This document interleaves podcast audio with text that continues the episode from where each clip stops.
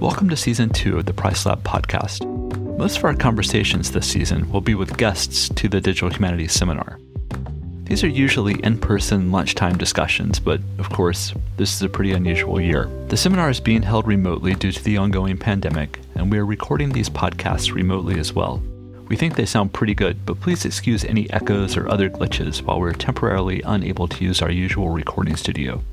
For this episode, I had the opportunity to interview Sylvester Johnson, Assistant Vice Provost for the Humanities at Virginia Tech and founding director of the Virginia Tech Center for the Humanities.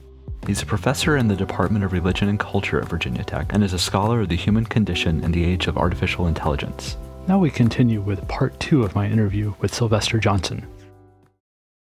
We're obviously coming to the end of a very eventful summer uh, between social uprisings and pandemic. We don't even have a chance to really catch our breath before we you know, head into what promises to be a pretty dramatic election season. Kind of regardless of what happens, it's going to be really interesting. Penn always picks a sort of theme for the year, and they kind of at the last minute changed their mind for this year. And so the theme is now the year of civic engagement.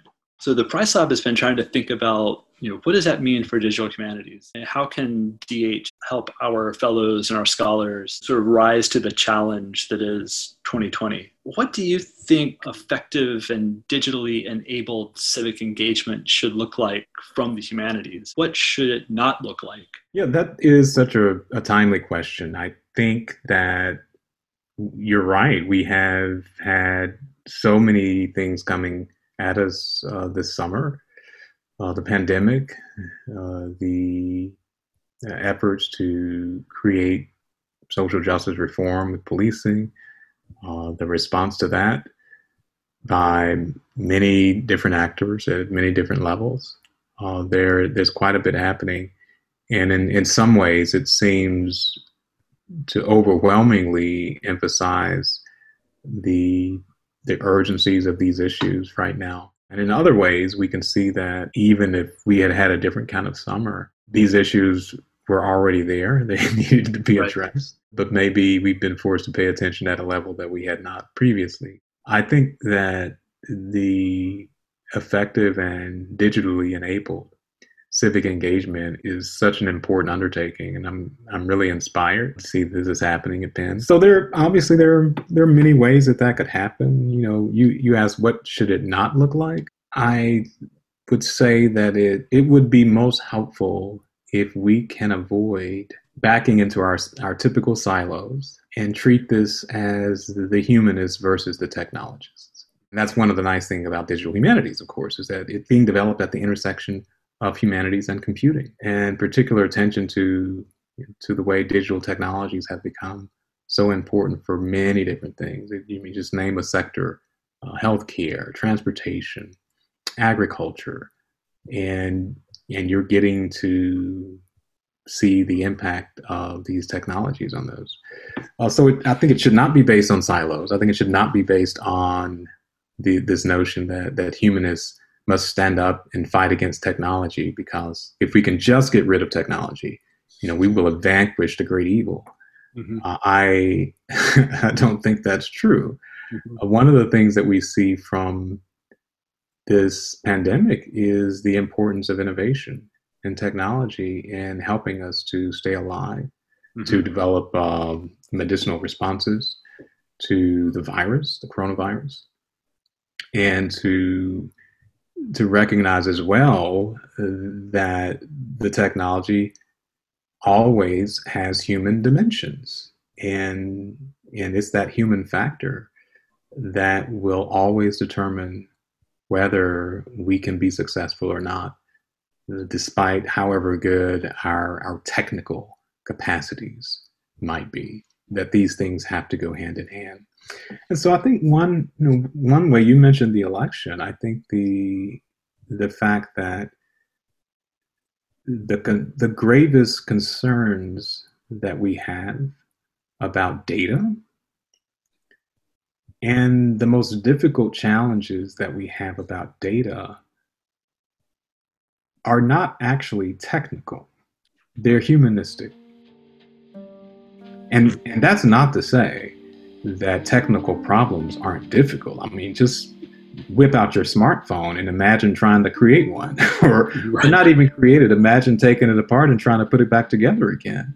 Right. It, it's it's an incredibly mind-boggling accomplishment that we can do what we do with the material technologies that with the technical aspects of the innovation that have occurred. So it is in this is in no way trivializing that. That's astounding my point is that we've actually figured out these technical challenges. The fact that, that we have smartphones is a result of our ability to solve technical problems successfully. The humanistic challenges how do we handle privacy? How do we create we have we have the world's wealthiest economy. How do we create equity? We're seeing the creation of more new wealth than ever before. In 2018, Apple became the first, the world's first trillion dollar company. In 2020, so just two years later, now it took them their entire history to become a trillion dollar company. It took just two more years to become a two trillion dollar company. Right. And and the World Economic Forum has been studying these issues for a long time. They released a report, I think back in 2016 or 2017, that was looking forward to the 2020s, that was anticipating the tens of trillions of dollars of new GDP, of new wealth that would get created by 2025. And other export experts, uh, such as PricewaterhouseCoopers, have looked at the what they're the anticipating is a hundred trillion dollar increase in new wealth by the time we get to 2030. That's coming just from digital technology, Stuart. All, all that wealth just from digital technology, and that includes AI and data storage and that type of thing, algorithmic processes and governance. But the point is that that's a that's more wealth than the world's ever seen before, and is going to be more unequal mm-hmm. than anything we've ever witnessed before. And that's saying a lot because we live in very unequal times now. Mm-hmm. But it can become exponentially worse very quickly if we just keep going the way we're going. Mm-hmm. And and so I think well, one of the ways that we can engage digitally uh, and effectively as in humanities is to really foreground and showcase the fact that our greatest technology challenges are not technical, mm-hmm. but they're actually human. They're humanistic, they're human centered, and they concern things like equity and policy and inclusion, and they will determine whether and how many people are going to become treated as expendable in this future economy. There are a lot of people, Stuart, who are doing very well today, who are very comfortable in their lives, who will get turned upside down mm-hmm. when that happens. It's it's and one way of thinking about that is what's called the future of work. Uh, that is the ability, for example, with automation, high-end automation, to replace people who work in finance. Think of financial analysts on Wall Street to replace them with AIs. Now, those people make a lot of money and they've spent their careers being very comfortable, uh, mm-hmm. not not worrying about where their next meal is coming from, and that can change overnight. Mm-hmm. Uh, it's already begun to change. There are big investment banks that have already begun replacing the services of human analysts with algorithmic machines that can do far more with with fewer errors, greater accuracy, and it's going to happen in healthcare. Uh, if you don't believe me, just just look at your your uh, health app if you have an iPhone and look at all the features in that health app. Apple hasn't even started advertising the capacity because they're still building out the infrastructure. But the mm-hmm. point is that the tech companies are going to have the capacity to collect data to make it possible to go to any doctor you want and and you won't have to recite from them all of your information. They'll already have access to your information and an AI system will already process it so that by the time you get there, it they will already have a much more sophisticated understanding of how they can support your health outcomes. But the challenge is that a lot of humans can be displaced from labor in that new digital economy. And so I think when we engage, we have to show that our greatest challenge is actually the humanistic side of the technology in a way that is not in competition or not against the technical side. I mean, the point is that we need a comprehensive approach, and that has to include, that has to have a lot of space mm-hmm. for leadership from humanists. And I'll give one more example that you you also refer to the election.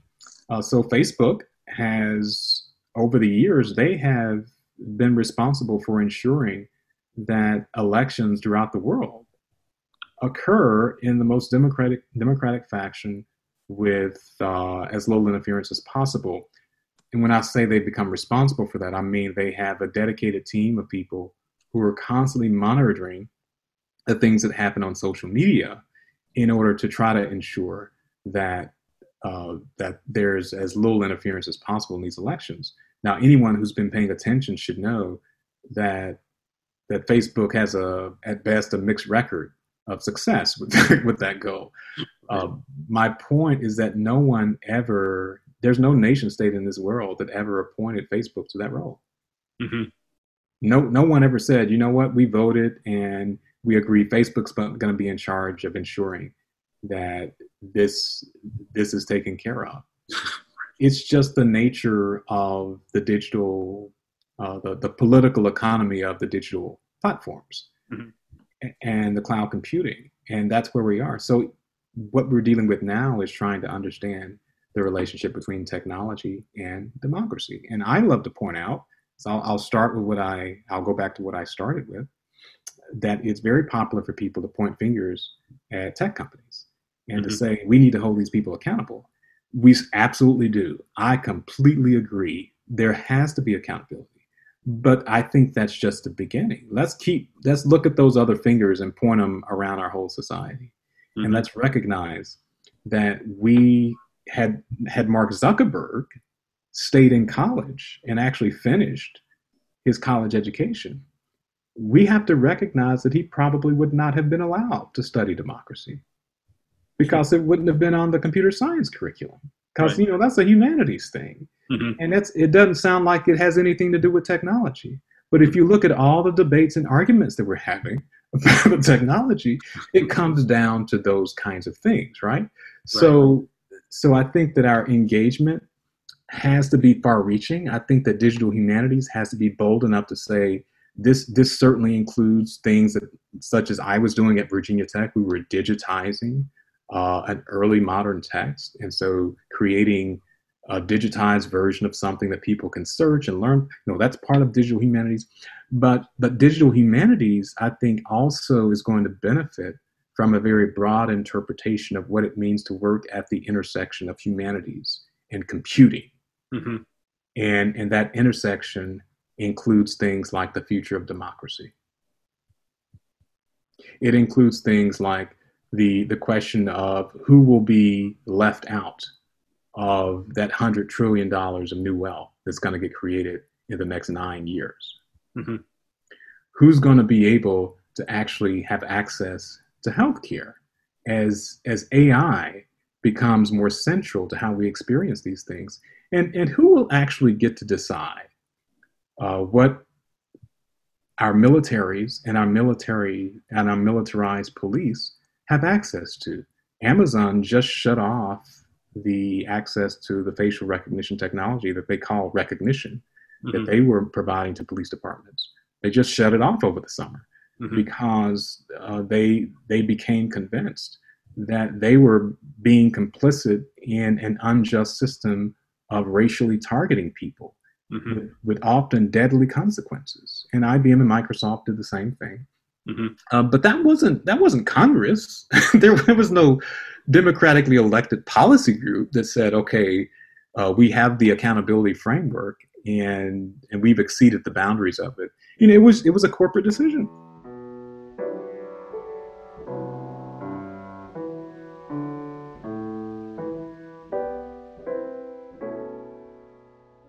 Mentioned very early on that you were did you say a chemistry major? That's correct. And and you made the switch to a humanities career. I'm, I'm wondering if you could talk a little bit about how you made that transition. Absolutely.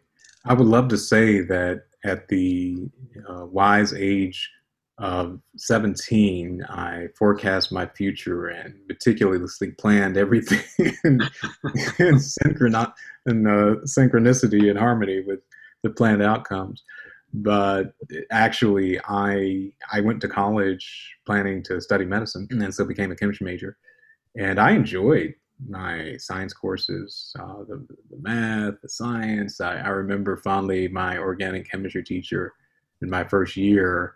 You know, he would talk about these functional groups like they were people. I mean, it just made so much sense. He was he was such a fascinating teacher of science, and and I still enjoy science. Mm-hmm. But I I quickly learned after about a year and a half and taking some some courses in humanities that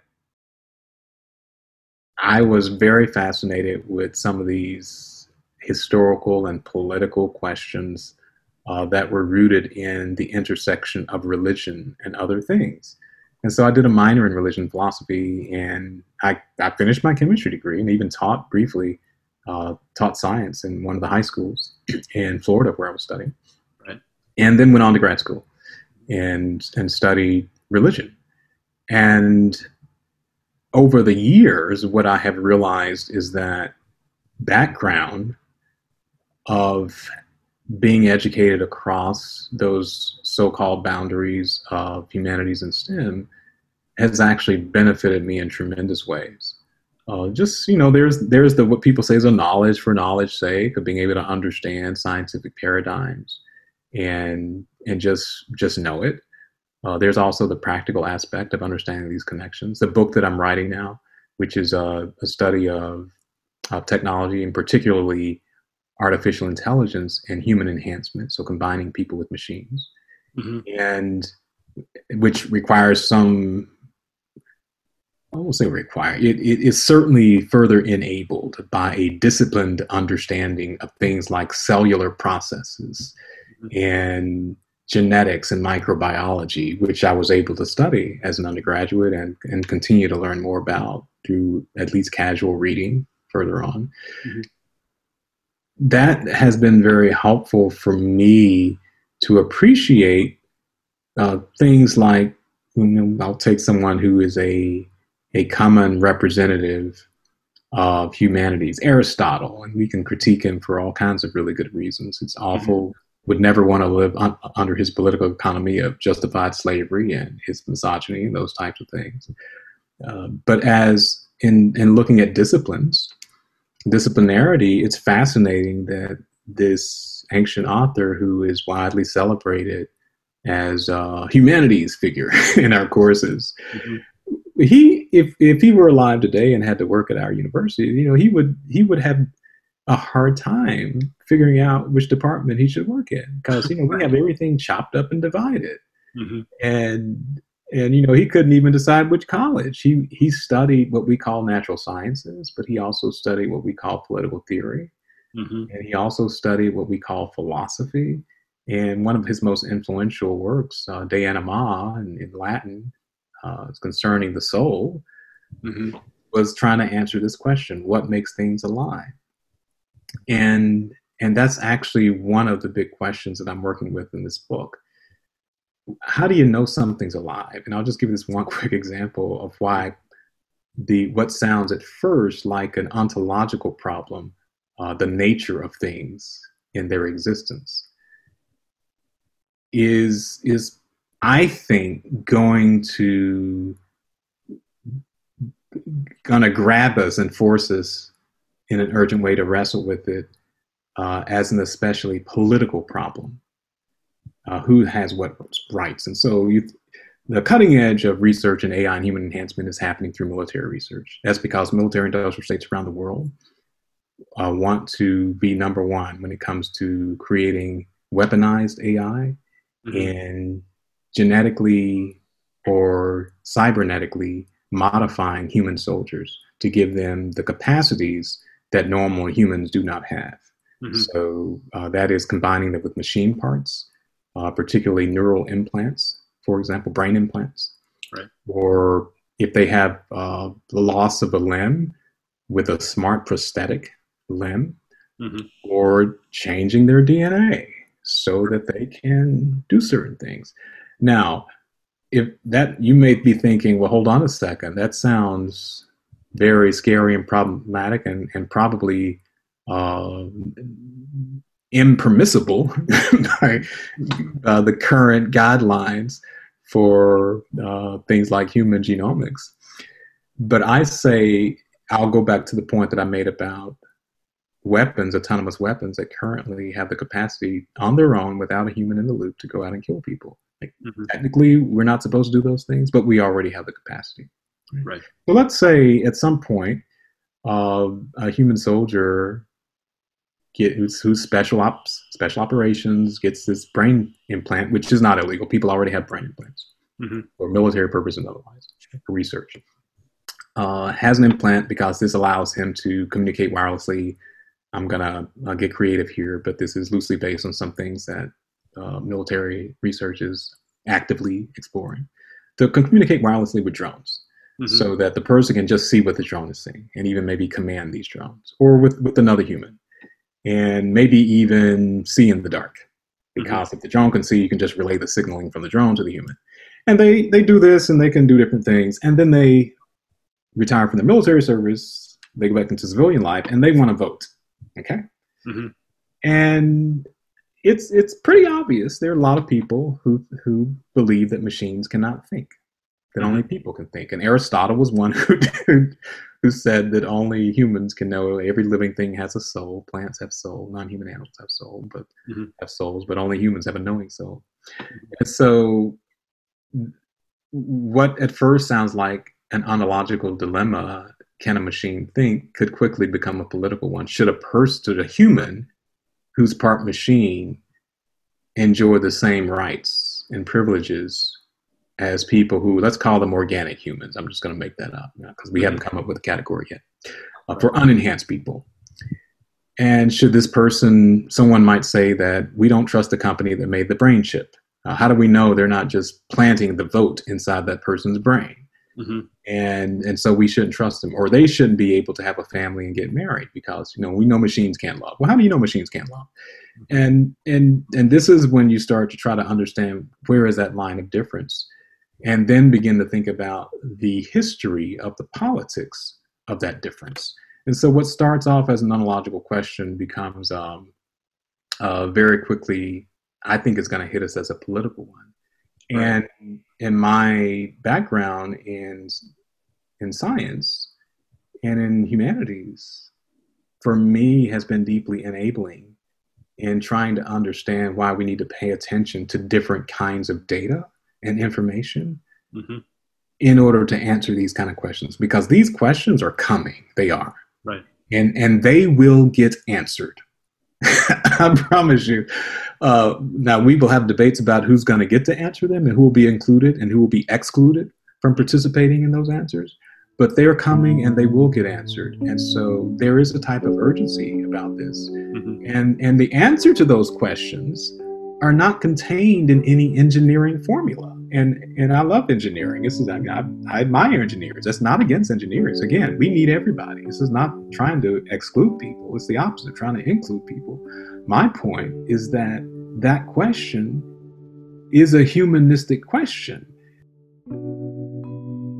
When I look back over my own educational experience and then my uh, my opportunities to collaborate with the range of people at Virginia Tech across the university, I I think it has benefited me to be able to appreciate that we we have to bring together these different areas of knowledge and disciplinarity.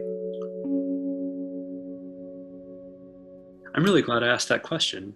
And I also think I'll be reading the Cyborg Manifesto this evening. I haven't read that in a few years, but uh, that's a great classic text to come back to. Well, I'll, I'll, just do that, you know, while I'm waiting for your book to come out. um, I know. Well, we're definitely out of time now, but thank you so much for taking so much time. No, well, thanks so much for the invitation, uh, Stuart. I really appreciate it, and uh, and thanks for the, the thoughtful questions. It's been so great talking with you. This podcast is brought to you by the Price Lab for Digital Humanities at the University of Pennsylvania.